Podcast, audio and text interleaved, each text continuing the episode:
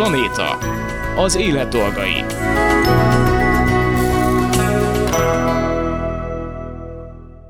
Üdvözlöm a hallgatókat, Laj Viktoriát hallják. A mai adásunk részben rendes lesz, részben rendhagyó, mivel folytatjuk a hallgatói kérdések megválaszolását Kuris Anita etológus kutyaviselkedés terapeutával, viszont mivel annyi kérdés érkezett be hozzánk, hogy a teljes adásban ezekre próbálunk megválaszolni, illetve majd a, a jövő héten is, és a jövő hetivel egyébként a kutyás kurzusunk végéhez is érünk, és addig megpróbáljuk a, az összes hallgatói kérdést megválaszolni. Kezdjük is el. Gazdiképző. Társállattartás felsőfokon. Hát ismét sok szeretettel köszöntöm nálunk Kuris Anita etológust, kutyaviselkedés terapeutát. Szervusz! Szia Viki, köszönöm szépen a meghívást, ismét köszöntöm a hallgatókat is. És mivel rengeteg kérdésünk van, a kérdésekkel fogjuk folytatni, hallgatói kérdésekkel. Kis testű kutyám van, nem tudom a munkám miatt minden nap sétáltatni, egy kicsi kertünk van, az oh. udvar tele van gödrökkel, amiket kiásott, mikor Igen. hazajövök, megszidom, oh. mégis csinálja, pedig tudja, hogy rosszat mm. csinál. Megint csak mindig csupaszítsuk le érzelem nélküli viselkedés megfigyelése a jelenséget. Aha. Azt el tudom képzelni, hogy az a kommunikációnk, az a mintázat köztünk, hogy gazdi belép, körülnéz, a kutya már a belép a gazdi, ilyenkor szokott ideges lenni, tehát már lapítok. Igen Ettől a gazdi feltételező, hogy ott, ott, hát ő tudja, tudja. magáról, hát a lelkismert fudalása van, hát nyilván. Ugye ezt picit egyszerűsítsük le, mi történik. Van egy mintázat. A gazdi mindig ideges, ha hazajön. A kutya már tudja, hogy a gazdi ideges, ha hazajön, tehát már ő bekészül a, a fogadására a viselkedésnek. Ráadásul az a látkép, hogy Stalingrad az udvar, vagy föl van ásva az udvar, gazda jön, én ilyenkor szoktam megverve lenni. Tehát az, hogy azt én ástam föl, a azért nincsen mentálisan okokozati összefüggés, mert ő nem azért ás, vagy nem ás, mert megverik, hanem ő azért ás, mert unatkozik, frusztrált, van valami belső maszlag, nincs jól, elüti az időt a jószág, és nyilván ilyen áron is el fogja ütni az időt, mert a megvernek, és a nem vagyok jól, tehát nem tudok máshogy lenni. Egyféleképpen mhm. vagyok. Ha nincsen más alternatíva, hogy, alternatíva, hogy mi más csinálnék helyette, neki ez az önnyugtató viselkedés minta. Tehát itt minimum azt mondanám, hogy sajnos ez addig nem fog változni, amíg az a kutya nem kap egy napi rendváltást, mm. akkor ott azt gondolom, hogy aki kutyát tart, bocsánat, de hát vállalja a, a, a, a kötelesség terhét, hogy akkor tessék, nem tudom, hogy fél órával korábban kelni, és egy fél órával később lefeküdni, és napi két sétát biztos beraknék, és még így se biztos, hogy nem fogja fölásni, mm. mert a szokás nagy úr, tehát ahhoz nagyon nagy nagyon nagy életmódváltás kell, hogy kizökkentsük őt ebből a hosszú tétlen órák unalmából. Tehát uh-huh. nagyon sokszor azt látom, hogy egy bizonyos elmélyülés után nem lesz elég a életmódváltás, be kell hozni a lehetőség megvonást is. Tehát ott akkor nem tudom én, ott a kert hozzáfér. Tehát én lehet, hogy akkor azt mondanám, hogy reggel séta, este séta, kettő között a kutyát meg lehet, hogy nem engedném a kertbe, de hogy biztos, hogy a lehetőség megvonást be kell hozzam, mert nem lesz elég a, a séta. Igen. És nyilván a séta se akármilyen, hogy csak Igen. úgy lobogunk a poráz végén, hanem annak is van egy súlyozása. Akkor a következő Kutyám kedves játékos fiatal kan, imádja ellopni a vendégek cipőjét, a vendég papucsot pedig rendszeresen rágja a lábakon. Mit kell mondani ilyenkor, hogy ezt ne csinálja? Ó, hát mintha a szavaknak sajnos nincs ekkora, ekkora varázsereje, a következő történik, uh-huh. az, a cipő, ugye a vendég az önmagában egy extázis, jön Aha. egy idegen. Ugye a kutyának az ember az egy nagy potenciális kötődési lehetőség, hát ugye az ember mellé készült a faj. Tehát az ember megérkezése, az üdvözlési helyzet, az ugye nagyon sok kutyánál még egy kapuszabályt is fölülír, Aha. hiszen ugye az ember a, ú, hát az mekkora, mekkora izgalom, és a cipő ami ráadásul hordoz mindenféle szaganyagokat, az egy további extázis, na most onnantól kezdve, hogy hogy ebben a kutya ugye odafér ehhez az életeseményhez, lásd a, a megjön a futár, kihez jön a futár, kihez jön a vendég, ugye, ha odaengedem a kutyát a teret használni, ha odaengedem a vendéghez, óhatatlanul saját dolgában van, de ugye egy édességbolt közepén van saját dolgában, a három éves ott kicsi eséllyel fog az almát elkérni a táskámból, hogyha épp a be, be, beszabadultunk a, a csokoládé nagykerbe, tehát hogy, hogy gyakorlatilag ez történik, hogy a kutya azzal a kínálattal fog gazdálkodni, amit a hozott anyag terem, tehát hogyha én a, nem tudom én a esőszagú cipőmmel, vagy a, a trágyaszagú cipőmmel érkezek meg, akkor az lesz az élmény, önmagában a vendég is egy élmény, és hogyha utána az a láb, az ugye elkezdett haladni a lakásban, és fölvesz egy benti papucsot, és az is egy buli, és egy poén, hogy de vicces vagy, hogy te itt menekülsz a papucsal a lábadon, akkor ugye egy kölyökkutyánál meg bekapcsol a követlek. És a követlekből lesz egy játszunk már, hát hiszen kölyök vagyok, tehát gyakorlatilag úgy keveredünk egymásba, hogy ő a saját dolgába van, én jöttem volna vendégségbe, csak ugye a tér az közössé válik, és ő pont azt fogja a lehetőségből magára érteni, ami rá vonatkozik szerinte, és az a papucs, amit meg tudok fogni, az bizony meg fogom fogni. És ha itt elkezdesz vitatkozni vele, akkor ugye ebből lesz egy ilyen csiki-csuki húz, hozi, húzivoni, ö, akármi. Ilyenkor azt szoktam, hogy nyilván a nem tudok nem csinálni valamit, tehát csak választani tudok két helyzet közül. Ha már úgy döntöttél, hogy a kutyát odaengeded a térbe, akkor minimum cseréld a papucsot egy kutyajátékra, tehát magyarul azt az energiát, amit ő a rágásba, rángatásba, játékba fordít, azt az energiát vidd át egy, uh-huh. egy, egy legális tárgyra, és akkor így nem a papucs válik triggerré, hanem az a generált tízes pulzáló állapot, azt én levezetem egy helyi játékkal, ott uh-huh. kicserélem, vagy eleve nem is engedem a papucsomat megfogni, hanem ott elkezdem mozgatni a, a kis saját kis zsinórját, és akkor a mozgás, ugye mindig a mozgás kapcsol be, tehát avval, hogy én ott állnék egy helybe a nappali közepén, az nem akkora élmény, mint hogyha elindulok befelé, hogy leüljek a fotelra.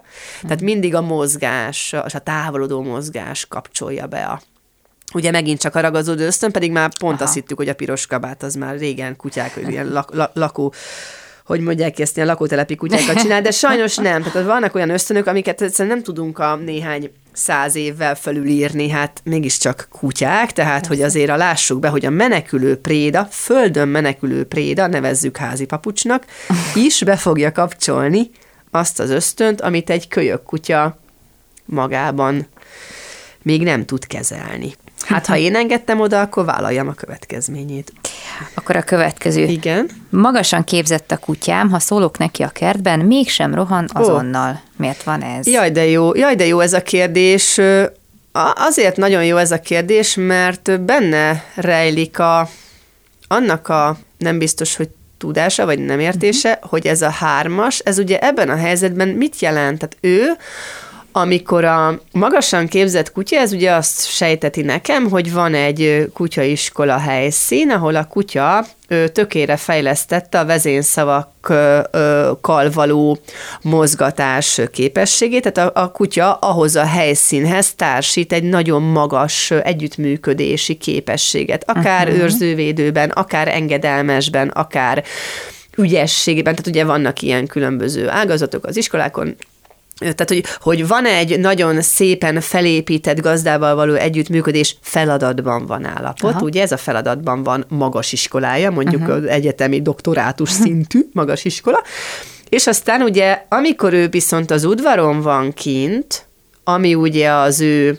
megszokott közege, ott szokott házat őrizni, esetleg, mit tudom én, a másik kutyával játszani, esetleg a gazdival játszani, vagy ha sűn betéved, vagy macska, tehát zsákmányol, őriz, valamilyen ösztönt kielégít, tehát ugye ez zajlik, tehát mindenféleképpen saját dolgába van, amikor ő, ő ott van, és akkor az, hogy én a elvárt feladatállapot mentális jelenlétét, amit az iskolán tőle azért kapok meg, mert a kutyában ez fel van szépen épít, vagy ott így szoktuk.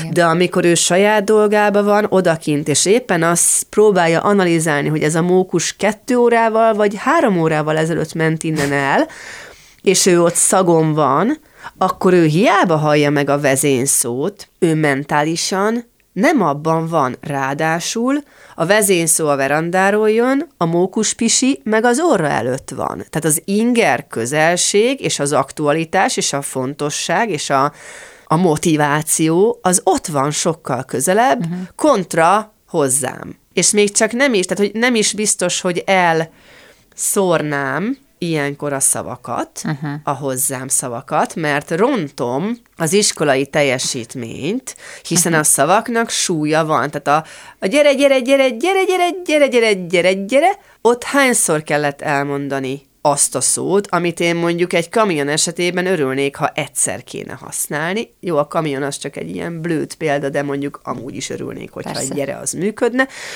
Tehát, hogy alapvetően nem használnék ö, saját dolgában olyan vezényszavakat, amit aztán én az iskolán hm. munkateljesítmény megmérettetésben százalék vizsga, főleg, hogyha mondjuk sportkutyázik, és, és, te, és nem mindegy, hogy az 96 százalékos, vagy 100, vagy hányszor, ugye már hát pont levonás jár a, vezényszó ismétlésért, meg a, meg a toldalékos vezényszó, a megmondtam, hogy gyere már, tehát hogy, hogy ezekért ugye pont levonások járnak. Igen, a szavak, a szavak azért lássuk be, nem akkora súlyok a szavak, mint ahogy hisszük. A következő, igen, erről is beszéltünk, hogy a kutyám mindenkire ugrál, szájon akarja nyalni, és sokszor nekidől oh. az emberek lábának. Miért Aha. van ez? Igen, ugye ez az ösztön, az ugrálás, Igen. ezt is már valamelyik műsorban beszéltük, Igen. hogy a szárnyalogatási szándék az ugye egy a, alapvetően hm. egy, egy, egy élelem kolduló magatartásból jön, de hát lássuk be, manapság már nem hányadéka letetjük a kutyáinkat, tehát milyen érdekes, hogy ehhez képest mindig, mindig megmaradt. És ugye, e, és viszont az ugrálásnak egy ponton túl megfigyelés szempontjából a kutya önmagam visszajelzéséből, nem kicsit bonyolultan fogalmazom, de a lényeg az, hogy ő megfigyeli, hogyha ő sokat ugrál rám, és ezzel van egy eredményessége a vele való foglalkozásnak, uh-huh. akkor az ugrálásból, bár eredendően szányalogatási szándék, de az ugrálásból lesz egy kommunikációs magatartás.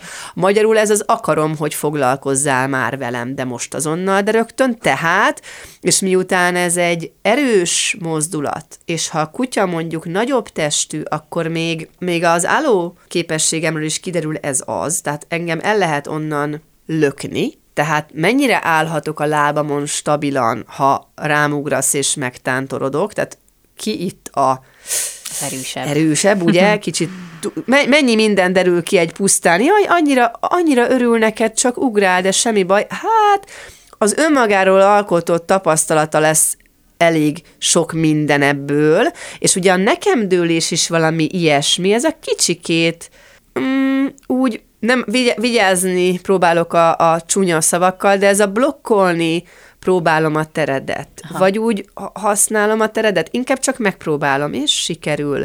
Tehát az is egy kontroll valahol, uh-huh. akkor mhm. nevezzük kontrollnak, mert ez egy nagyon ártalmatlan kifejezés, az is egy kontroll, hogy neked dőlök.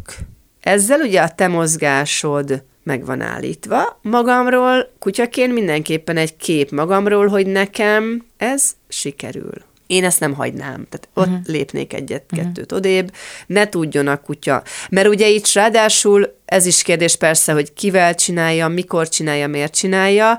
Van, aki szorongás oldásból csinálja. Tehát, uh-huh. hogy nem érzi magát jól, bizonytalan a helyzetben, nekem dől. Én semmiképpen nem tartom jó ötletnek a lehetőséget, tehát, hogy, hogy nyilván segítsek neki, hogy ne legyen önbizalom hiánya, de hogy a nekem dőlés az egy információ rólam neki, uh-huh. és magának magáról velem kapcsolatban.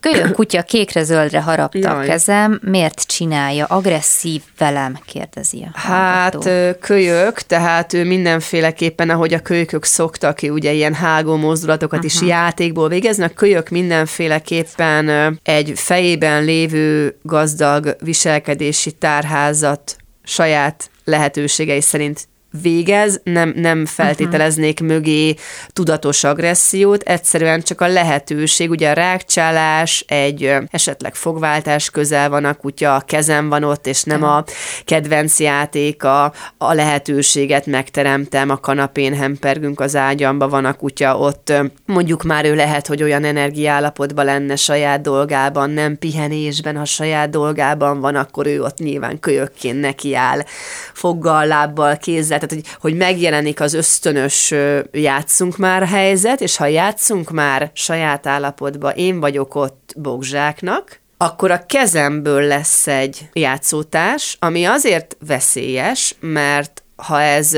fájdalomokozásba megy át, akkor ez olyasmi, mint ez a nekem dől rámugrik. Tehát mindenképpen a kutyának lesz alakul, és nem szándékosan, hanem a körülmények miatt alakul egy rám gyakorolt hatása, uh-huh. ami fájdalommal jár, kontrollal jár. Az agressziót taníthatom, tehát ez egy tanított agresszióval válhat, hogy ilyenkor ez a viselkedés kap figyelmet, válik lehetővé, Aha. jaj, de ügyes, tehát beszélget, nem szabad rágni, hát életem, hát tudod, hát a kedvenc pulóveremet már beszélgetek a kutyával, tehát beleerősítem a magatartást, pusztán azért, mert rosszkor vagyunk rossz helyen. Mit keres Aha. a kutya? saját dolog állapotban az ágyban. Miért nem nincs dolga állapotban van az ágyban? Ugye? Tehát hogy keveredünk egymásba, uh-huh. ezt a belső feszültséget, ezt a tetrekészséget, ezt az energiát teljesen más helyszínen kéne elvezetni. De el kéne vezetni, mert egyébként a kutya rajtam fog kiszelepelni, és ebből magára nézve megint csak nem szerencsés információkat gyűjt rólam magára nézve. Akkor a következő pedig így szól, hogy a kutyám otthon mindent megrág, ugye erről is beszéltünk, igen. viszont hát igen, amikor már következményei Jaj. is vannak, hogy a múltkor a gyomrában kövek voltak, ezért operál, operálni ja, kellett, Istenem. mit lehet tenni. Hát ez igen, azt gondolom, hogy, hogy itt azért kő, kőrágó kutyát is láttam, már itt az történik, igen. hogy esetleg annyira magas a kutyának az ön, önkioldó frusztrált, tehát annyira magas a kutyának a belső tétlenség, feszültség, unalom állapota, hogy hogy próbálja ugye már nagyon erős ennek a levezetési vágya, és Aha. akkor már a nem mindegy, hogy vagy hát már kb. a bármit is rágok, és hm. ebből lehet egy az is lehet, hogy véletlen, nem tudom nyilván, de hogy, hogy lehet, hogy, hogy ha csak a kő van ott, mert nincs más mondjuk a, a udvarba, vagy az autófejáron, akkor ugye hát valamivel el, valahova azt az energiát el kell vezetni, és akkor ebből, ebből ugye teljesen torz lehetőségek is adódhatnak abból, hogy mire a környezet mire kínál mm. lehetőséget. Tehát, hogy, hogy igen, sajnos a kőrágás is, hogyha valaki mondjuk ilyen aport fixál, tehát mondjuk ilyen úgy labda fixált, hogy nem a labda, hanem a bármit, de visszahozok. Ugye olyan is van, hogy valaki követ, olyat is hallottam, hogy valaki követ dobál a kutyának, bot, és akkor nem volt bot, akkor mondjuk egy kő, de azt is visszahozza, aha, aha. akkor nyilván a, ez a kényszeres, az is lehet egy kényszeres viselkedés, hogy mindent visszahozok állandóan, mert ugye ebben lelem örömömet, hogy addig legalább csinálok valamit, akkor a kő aportozásból lehet egy véletlenül lenyelem, mm. vagy akkor már rágom is. Tehát mindenképpen valami szélsőséget érzek itt, és valami nem megfelelő lemozgatás, hiány, nem megfelelő életmód, az uh-huh. biztos, hogy valami, valami baj van ott az életmóddal. Az jó, mindenki csak ezt szeretné, igen, nem, nem igen, cirkuszi kutyát szeretnék, nem szeretném, hogy sok trükköt tudjon, csak ja, az, hogyha uh-huh. szólok neki, jöjjön vissza hozzám. Hát, hát igen, ja. ez körülbelül olyan, mint egy japán nyelvvizsga, úgy, hogy nem rakok bele semmilyen munkát, tehát hogy én holnap bemegyek a, nem tudom, Rigóba csinálnak egy japán vagy nyelvvizsgát, de hogy én azt szeretném, hogy felsőfokú japán nyelvvizsgán legyen, de hogy a könyvet nem akarom megvenni, és legalább magántanára nem költeni. Tehát, hogy, hogy át nem, sajnos, ráadásul nem is a cirkuszba készülünk, amikor, amikor feladatozunk, vagy háromszög technikázunk, én azt gondolom, hogy önbizalmat növelünk, feladatban tartunk, megtanítunk hmm. közömbösen tolerálni, ránk nem vonatkozó, ellenben ránk ható életeseményeket, tehát hogy a, hogy a feladat, a, annak a képessége, hogy a kutyámat feladatba tudom vonni, és aztán feladatban tudom tartani, én nagyon sok embernél ezt is nehéznek látom, mm. hogy érdel, hogy úgy mozogjon, ahogy te szeretnéd, mm. és tartsd is benne ebbe a dologba, pedig ő neki nyilván a saját dolgot csinál életérzés elvén, hát sokkal szívesebben menne bármi más csinálni. Tehát, hogy, hogy itt ennek a hármasnak a, a kialakítása nélkülözhetetlen a nincs dolgod fölépítéséhez, ahhoz viszont fáradt kutya kell.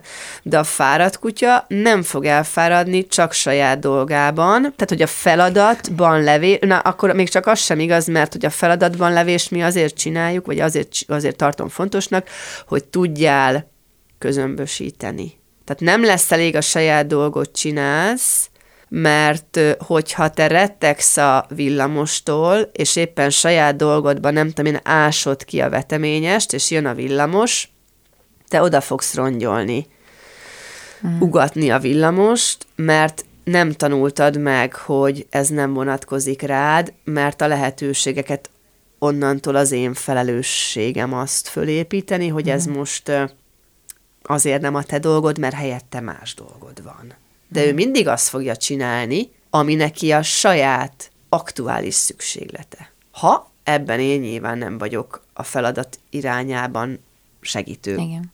Tehát ez nem cirkuszi kutyaság, ez a kutyának Igen. a funkciója, hogy szükség van rád, mm. hasznos vagy, dolgod van, ezért érzed magad valakinek. Hú, a következő is jó, mert ezt egyébként én is így tanultam, Igen. hogyha húzza a kutya a pórezt, akkor mindig hátrafordulok, vagy irányt váltok, mert hogy így tanultuk az iskolában. Ide-oda forgunk az utcán, Igen. de még mindig nem jutunk úgy előre, hogy rendesen jöjjön mellettem, mit csinálok rosszul. Igen, itt azt gondolom, hogy hiányzik a mondatnak a nem ennek a mondatnak a második fele, hanem, a, hanem talán a, a tájékoztatás mondatnak a lábi edzete, hogy itt nem az lesz a lényeg, hogy mekkora ívekben forgunk le egymáshoz képest, hanem itt az lesz a lényeg, hogy mekkora teret engedek a saját dolgodra. Aha hogyha ott én nem engedek ekkora amplitudót, hogy a kutya már körbe táncolt három méter sugarú kört, tehát van egy három méteres spórázom, akkor az, ha elképzeljük, és értünk egy kicsit a matematikához, akkor az egy három méteres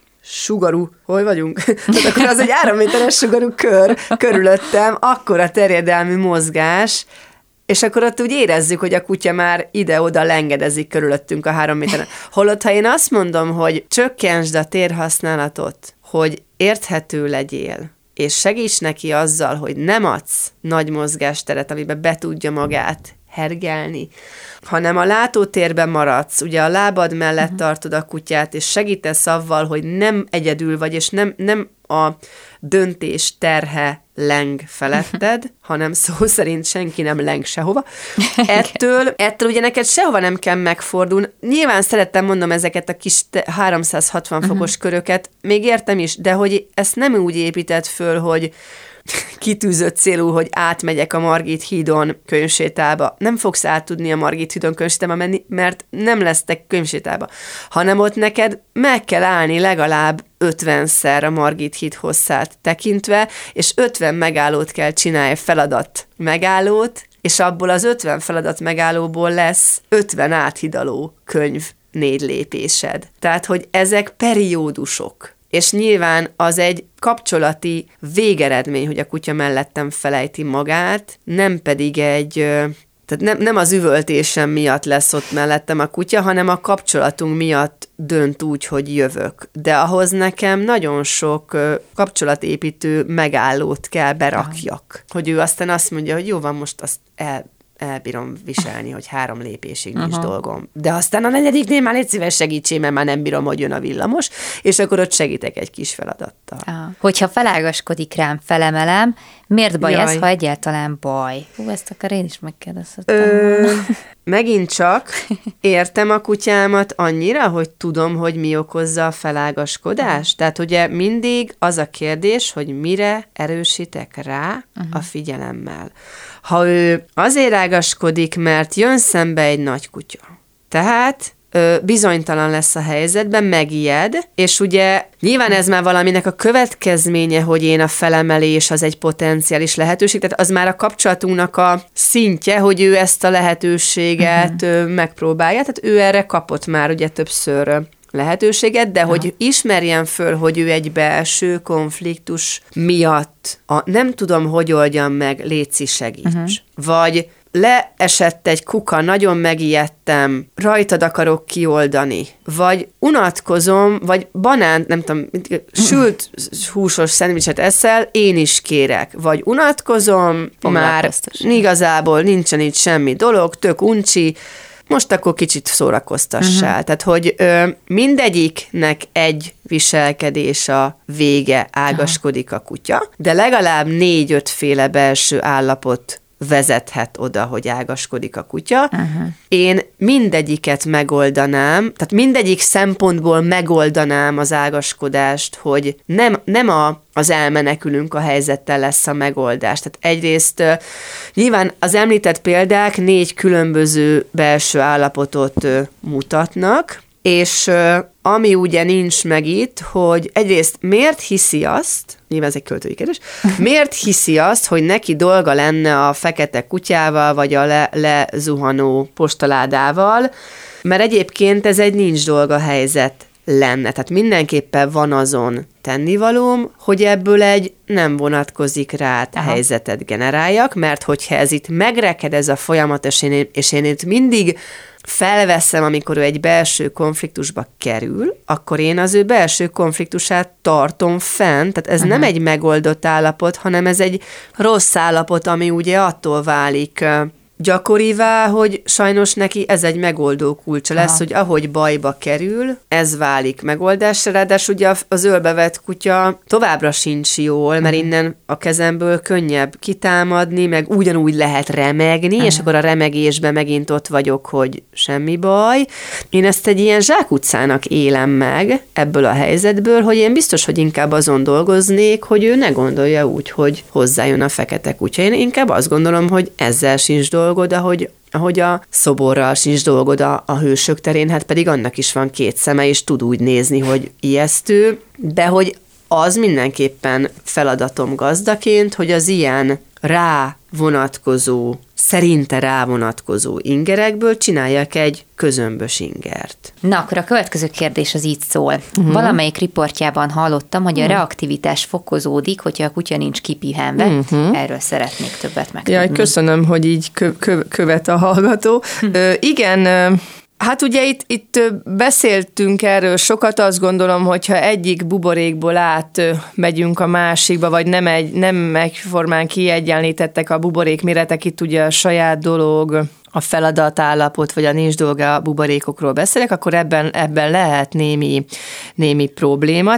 Ráadásul Ugye most va- vannak is olyan kutyusok, akikkel ilyen szempontból dolgozunk, hogy van egy malinois, amely ugye elég elég nehéz fajta, mert egy munkakutya fajta, és nagyon magas feladat tudata van, vagy nagyon, nagyon, ugye nagyon jó a teher munkabírása, de hát attól még, mármint nem attól még, de hogy ő, ugye, ő is egy kutya a maga hozott, vagy, vagy éppen nem jó hozadékával, ezt úgy értem, hogy ennek az egyednek az a, az a nehézsége, hogy ő kölyök és fiatal kamaszkorában egy nagyon ö, rossz körülmények között élt. A rosszat ezt úgy értem, hogy kis helyen, bezárva, nyilván gazda és egyéb törődés nélkül, és akkor ő váltott, egy nagy váltás volt az életében, hogy kapott egy gazdát, és az is egy nagy váltás volt az életmódjában, hogy kapott, hogy egy nagyon, nagyon városias környezetbe ér, érkezett ahhoz képest, ahonnan előtte volt,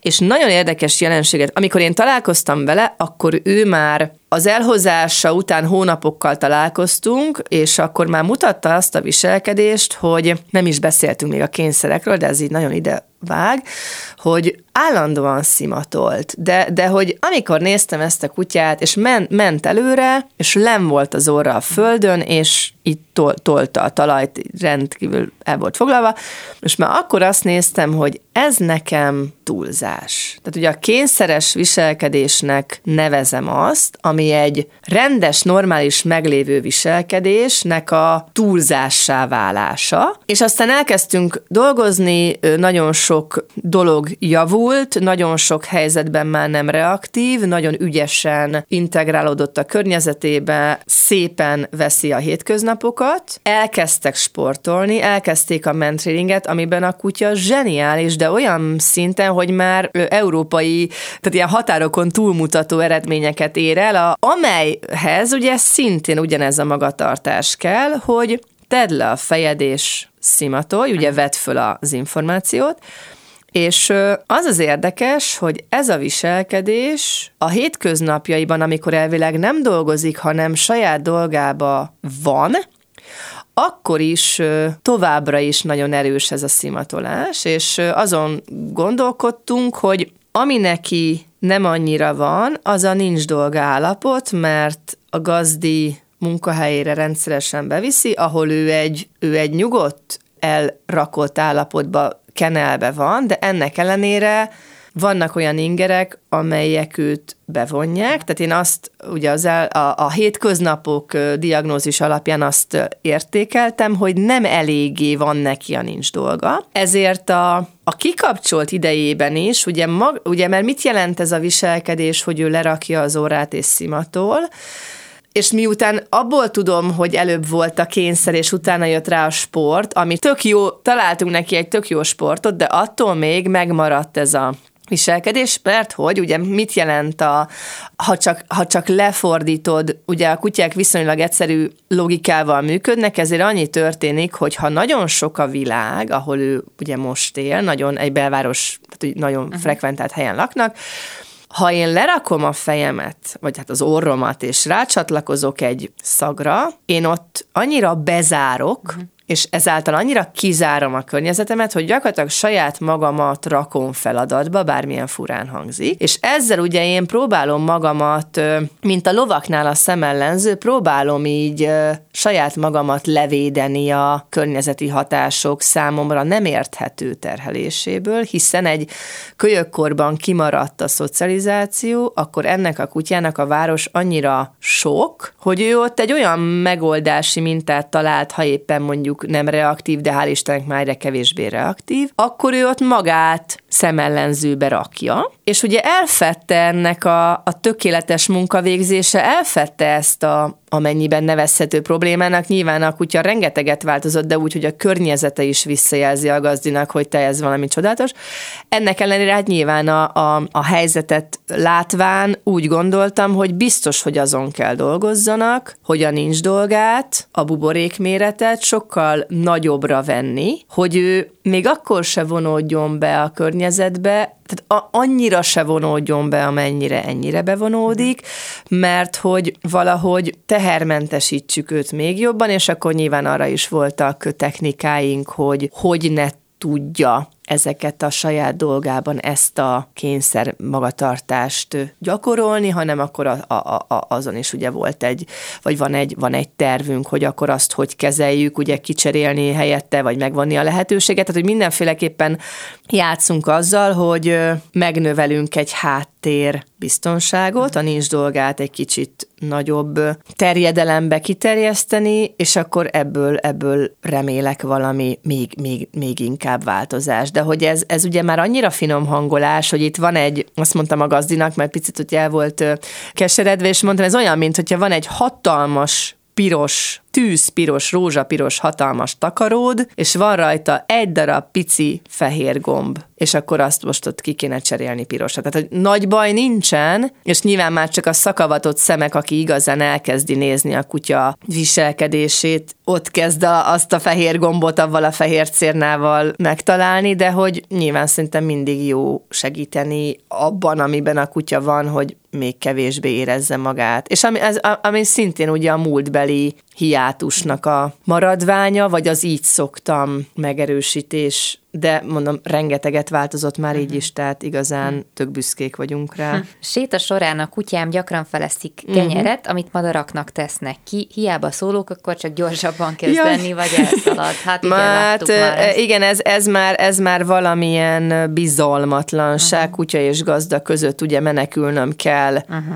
meg habzsolnom kell, hogy tetten ne érjenek. Hát ez általában a a rosszul kezelt helyzeteknek a tipikus esete, amikor ez a mert ugye hát elvileg egy csónakba kéne evezzünk, tehát a kutya és a gazda az ugye egy csapat, mm. és ha ott ugye történik mondjuk egy rossz, egy rossz büntetés, ezt úgy értem, hogy rosszkor való beavatkozás, egy utólagos büntetés, uh-huh. egy jól megettem, de aztán jól elkalapálnak, tehát hogy mindenképpen akkor alakul ki egy ilyen bizalmatlanság, hogyha a gazda kommunikációja totál zavaros, és a kutya nem, nem azt mondom, hogy nem érti, mert nyilván a verést azt mindenki érti, csak hogy a, vagy a kergetés, bocsánat, nem akarok itt, tehát a kergetés is mindenki érti, de ugye a kergetés mit indukál?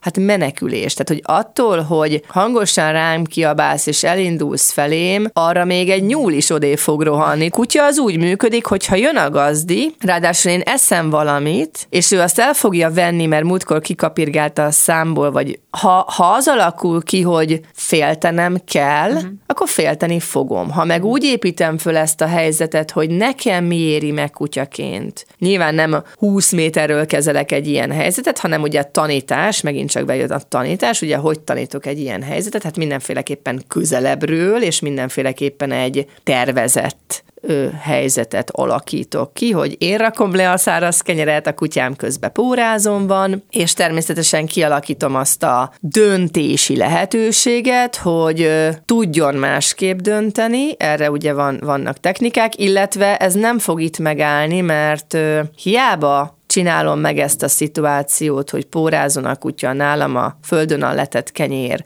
pórázon a kutya és zsebemben a pulykamáj, mert még rá is tudok arra a döntésre erősíteni, hogy a kenyeret ott hagyom, jaj, de ügyes vagy, néz, viszont nálam van pulykamáj, hogyha egyébként a reggeli szendvicsemet a kutya előttem ülve kikunyerálja a számból, vagy ne adj Isten, nem tudom én, rámugrik, miközben eszem a szendvicsemet, akkor én tök mindegy, hogy a facsoport mellett csinálok egy olyan gyakorlatot, uh-huh. ahol az általam lerakott kenyeret eljátszuk, hogy most úgy csinálunk, mintha nem benném el, mert attól még, ami hétköznapjainkban a kommunikációnk az, hogy ha te eszed a kenyeret az asztalnál, az legalább annyira az enyém, mint a tiéd. Tehát a világ összes kenyércsücskét a saját tulajdonomnak kéne kialakítsam, nem csak azt az egy kenyércsücsköt, amit utána másnap a varjak nak akarok adni. Tehát ez nagyon-nagyon fontos, hogy a kutya 24 órában tanul rólam. Itt ez a lényeg, hogy a száraz kenyér nem csak a parkban tilos, hanem a száraz kenyér amúgy is a földön lévő étel, az ugye elvileg milyen érdekes, mert a földön lévő étel a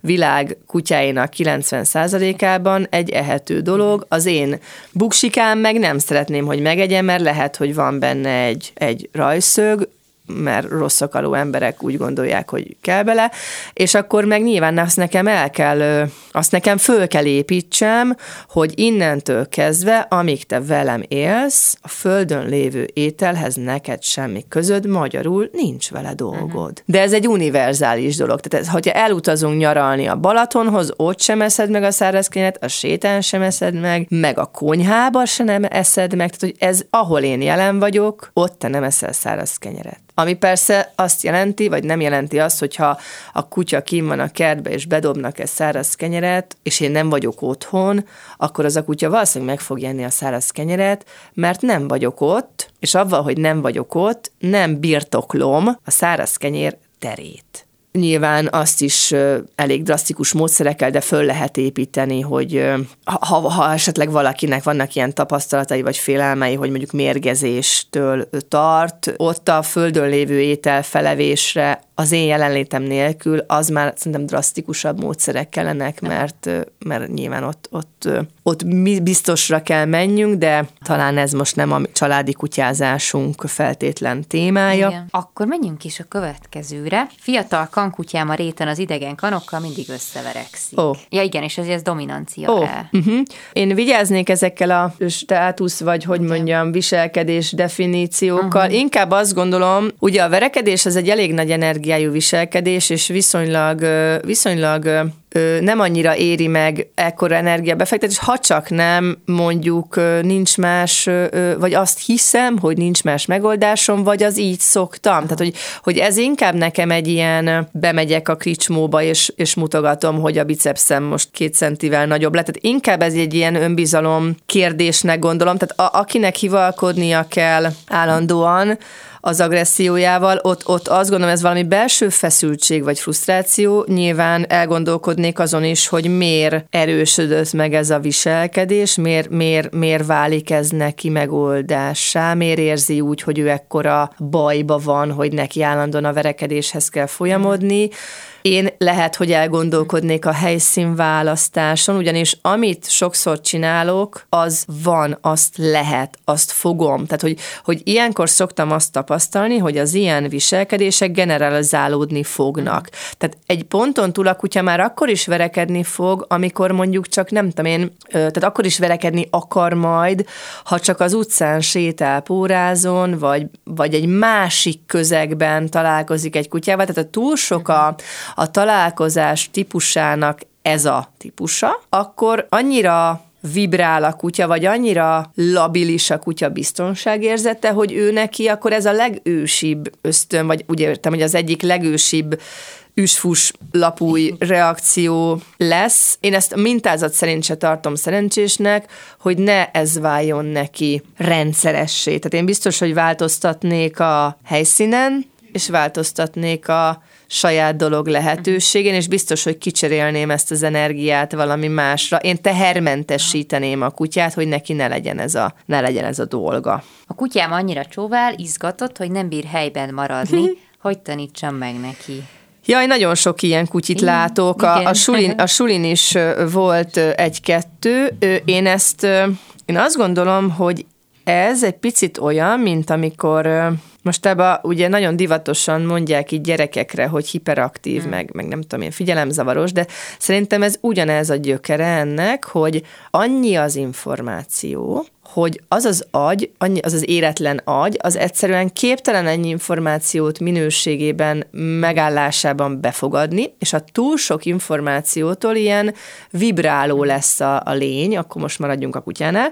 Ez a pontatlan, pontatlanság, a felszínes figyelem, a csöpögő figyelem, az egész nap rádérek, az azt csinálsz, amit akarsz, a kialvatlanság. Tehát a kutya egész nap van azon a vibráló 7-8-9-es szinten nyilván egy ponton túl kifog, kimerülésében kidől, pont 10 percre kidől a, a sarokba, amíg én föl nem állok egy pohár vízért, mert onnantól, hogy végig rezgi a napját, és saját döntésből nem nyúl a fagyiskehelyhez, pedig ott van az asztalon, akkor neki minden lehetőség, ami velem kapcsolatos, egy program lesz. A mosok, főzök, takarítok, teát csinálok, tök mindegy, és amikor viszont ráérek a kutyámra, csepegő figyelemből, az is egy felszínes, pontatlan, gyors, félig nem ott vagyok, kapkodó figyelem. Ettől a kutya is megelégszik ezen a felszínes szinten, vagy hát nem megelégszik, hanem neki ez a világa, ez a, ez a felszínes, gyors, és ettől a mélyülje kell egy állapotban, akár csak egy helyben maradásban, amiről azért én azt gondolom, hogy egy nehéz feladat a helyben maradás, pedig sokan szeretik így mondogatni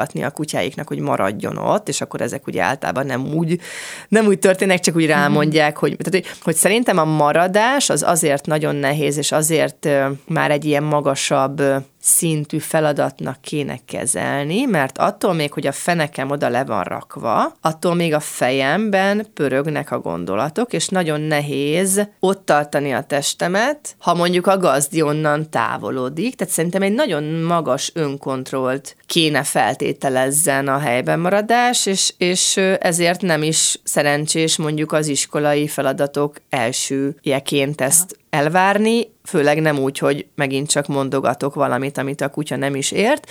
Tehát, hogy ez a, ez a belső vibrálás, ez biztos, hogy egy életmódnak tudható be. Amíg a gazdi nem látja, nem érti, hogy mibe van a kutya, nem tud a kutya a csöpögő figyelem és ez az egész, amiről az előbb beszéltünk. Tehát, hogy szerintem itt először le kéne lassulni, és meg kéne, meg kéne ezt, a, ezt a mentális hármast érteni, és meg, meg kéne a kutyának tapasztalni a napban, mert aki tud pihenni, az utána tud koncentrálni. Ez, ez szerintem csak ennyi. Következő is egy érdekes kérdés, hogy van egy gyász a kutyákban, hogyha hmm. meghal egy társuk, vajon hmm. gyászolnak-e? Me- mentel, mentel idős kutyám, hmm. valószínűleg sokunk élte meg ezt a fájdalmat. Én azt gondolom, hogy nyilván a kutyáknál, miután nagyon természeti lények, a halál hát a velejárója, ráadásul ugye a természetben lévő kutyaféle ragadozók sokkal rövidebb ideig élnek, mint a házi kutyák. Uh-huh. Nem feltétlenül élettanilag, hanem egyszerűen a körülmények, betegség, sorscsapás, éhínség, mit tudom én. Uh-huh. Tehát, hogy, hogy de alapvetően az állatnak ösztön a halál, meg hát ugye ragadozóról beszélünk, nem fogott, nem tudom én, sírkövet gyártani a őzike anyukájának, hogyha megeszi. Tehát, hogy azt gondolom, hogy a halál az, az valahol természetes. Nyilván itt szerintem van egy olyan is, amit nem tudunk leválasztani a jelenségről, hogy az én mérhetetlen fájdalmamban osztozni akarok a fájdalmamban valakivel, és hogyha azt látom a kutyámon, hogy úgy néz, akkor ugye nagyon gyorsan megmagyarázom magamnak, hogy ugye ő is gyászol, tehát hogy itt ez, ez kicsit ilyen óvatos téma, mert a kutya azért rendesen tükröz engem, tehát amire én megerősítést adok, az válik jóvá, hogyha most együtt együtt sírunk, bocsánat, a kanapén, és nézünk egy kutyás filmet, és a kutya ott fekszik mellettem, akkor ő igazából ő nem gyászol, ő csak ott fekszik mellettem, de rá tudok erősíteni arra a szorongás, nem tudom, rá tudok erősíteni arra a viselkedésre, hogy együtt szomorkodjunk. Bizonyára a, az elvesztését detektálja, meg az is lehet, hogy keresni fogja, de hogy ugyanaz a folyamat, mint bennünk a gyász, amin ugye végigmegy az ember egy szerette elvesztésekor, azok a fázisok, szerintem az a kutyáknál azért nem teljesen úgy van, mert akkor nem ennének másik állatot, ha ez nekik ilyen erkölcsi kérdés lenne. Tehát, meg hát ugye a, a, a kutyaféle ragadozóknál ugye úgy van, hogy elvileg egész életre választanak társat, aztán, hogyha meghal az egyik, vagy elpusztul az egyik ivar, akkor, akkor, akkor választ magának, választhat magának egy másik párt. De hát, hogy, hogy én azt gondolom, hogy a faj fenntartása a cél, és a veszteségérzésük szerintem van, de hogy én utána ebből emberként mit rakok rá, mit magyarázok bele, az már ennél ennél egy picit tovább mutat. Uh-huh. Hogyan alakul a menhelyi kutyák személyiségváltozása oh, gazdához kerülés után? Hát, Na, ez egy veszélyes téma, ugyanis igen. azt látom, hogy óriási pálfordulás tud történni. Egy menhelyi, ugye a menhelyen lévő kutya, ahogy beszéltük is, egyrészt teljesen vakfolt tud lenni néha a kutya, még Igen. akkor is, ha például tudom, hogy X gazda volt előtte, lehet, hogy a darabszámokat meg a nem tudom, városrészt tudom, de fogalmam sincs a megerősítődésekről, tapasztalatokról, hiányos tudásról, félreértésről, rossz megerősítésről, ezekről nincs tudásom. Látok egy gazdátlan saját dolgában valószínűleg olyan talajvesztetten lévő kutyát egy menhelyen büdösen, meg mit tudom én, akár alultápláltan, és aztán abból a közegből kiemelem, ugye berakom egy másik közegbe, mindig a közeg adja a lehetőséget a tapasztalatokra, és amire van lehetőségem, abból lesznek a szokások. Tehát megint csak nem az van, hogy ilyen a kutya és kész, hanem azzal, hogy én egy teljes fordulatot vesz az élete az én gazdá, általam való gazdásodásával, onnantól bármi irányba nyílhat a kutya, és ilyenkor szokott az lenni, hogy, hogy a túlkötődés, ami ugye általában egy velejárója a egy-két évesen gazdához kerülő kutyáknak velejárója a túlkötődés, hiszen, hiszen amiből eddig hiányom volt, ahhoz most foggal körömmel ragaszkodom, és ilyenkor szokott az lenni, hogy ez túlcsordul egy ilyen kontroll lálódásba, vagy kontrollálásba, meg egy, és ugye ehhez megint csak nem tudok, nem, nem, nem egy steril helyzet, tehát nem tudom az érzelmeimtől függetleníteni a történetet, tehát hogyha ő, ha ő minél, ő minél jobban bántalmaz volt, én annál jobban akarom kikompenzálni az ő múltját, tehát én ugye annál engedékenyebb vagyok, akkor annál inkább ez a túlkötődés átmegy ilyen kontrollálhatóságba, én meg ugye ezt mondjuk hagyom, mert azt gondolom, hogy az neki jó, hogy ő engem kontrollál, akkor ez ugye egészen szélsőséges irányba el tud csordulni, attól függően, hogy a kutyának milyen a habitusa, vagy milyen megerősítései voltak a múltban, van esetleg hajlama valami agresszióra, vagy, vagy csak elég, ha foggal kontrollál, mert csak megfogja a kezemet, és akkor már, akkor már nem tudom, nem csinálom tovább. Tehát, hogy kérdés, hogy miből válik, mire válik lehetőség, az beválik-e, és az tud-e tovább nyílni az, a, az az irány. És ugye az, hogy ő eddig ösztön megoldásokból gazdálkodott, az ugye nagyban, nagyban hozzájárul a most is old meg ösztönből, tehát a saját habitusod szerint, esetleg valami fajta jegyebben hát, hátszél. Tehát itt azért ez a, ez a vakfold kérdés, ez mindig nagyon veszélyes, hogy hogy ugye nem, például nem, ugye menhelyen élő kutyáknál nem biztos, hogy volt nagyon ez a feladatban levés. Ugye magyarul nem volt kutya-gazda kapcsolat, mert ugye az, az annak a feltétele. Ne, nem, nem lehet kiszámítani, ha kihozom a menhelyről, nem lehet feltétlenül biztosan, biztosnak lenni abban, hogy ez mennyi, mifelé nyílik. Nyilván a tudatosság van, meg a tervezettség van, meg az értés van, akkor, akkor váratlan dolog nem nagyon történhet, mert ugye mindennek van egy előjele. Tehát, hogy van egy folyamat, aminek van egy végkifejlete, és lehet látni az oda vezető utat. Nyilván az már egy szakember, Igen. hogy látom a kutya viselkedését, és valóban azt látom, és nem humanizálok, és azt mondom, hogy azért őrjön otthon, mert a nem tudom én a kutya futtatóban nem lehetett, azért őrjön otthon, mert otthon lehet. Tehát, hogy nem magyarázok egy helyzetet egy másik helyzettel, mert a kutya mindig azt csinálja, amit abban a helyzetben tud. Szintén menhelyes kutya. Oh. Kutyákkal jól kijön az emberektől retteg, uh-huh. van arra es esély, hogy a várost meg fogja szokni? Persze, igen, tehát hogy, hogy megint csak értem, látom, tudom a hozott tapasztalatát, tudom a hozott nem tapasztalatát, mm. tudom, hogy mivel mennyi dolgom van, ha ő kutyák között élt, akkor nyilván nem a kutya kommunikációval van gondja, akkor például azt fel tudom használni oldásra. Tehát például, hogyha neki az emberekkel van gondja, akkor biztos, hogy a kutyákkal való viselkedésének az önfeledtségét használnám az emberekhez szoktatáshoz, hiszen mindig azt tudom megszokni, ami közben csinálok egy jó dolgot. Uh-huh. Tehát ezért jó a feladatban tartás, mert ha feladatban vagyok, nem tudok félni. Tehát, hogyha én félek egy embertől, akkor a kutyákkal való, nem tudom én, de akkor az valóban egy önfeledtség kell legyen, és valóban egy általam korlát változható állapot kell legyen, hogy akkor ő végig, amíg, tehát az az ember, akitől ő nem tudom, fél, az elregél egy verset, miközben a kutya jól érzi magát egy másik kutyával, akkor annak az embernek a hangja ahhoz az állapothoz fog csatolódni, ami a önfeledtség volt a kutyás játék közben, és akkor ez által ez az ember közömbösül addig, amíg mondjuk nem kezd el hangosan táncolni, vagy csapkodni, vagy tehát, hogy, hogy nyilván az az adott viselkedés, a nyugodtan ülsz és verset mondasz, az egy tolerálható magatartás egy olyan lénytől, akitől egyébként lehet, hogy más kontextusban megijednék. Na. Hú, na hát viszont ennyi fért okay, most ebbe okay, bele, úgyhogy okay. nagyon szépen Jó. köszönöm Kuris De... Anita, etológus kutyaviselkedés terapeutának a, be, na, a Nagyon a, köszönöm én is, és nagyon örülök, hogy ezeket így át tudtuk venni. Biztos van még, de akkor majd remélem, hogy lesz lehetőség Következő folytatni. Köszönöm szépen, Viki, öröm volt.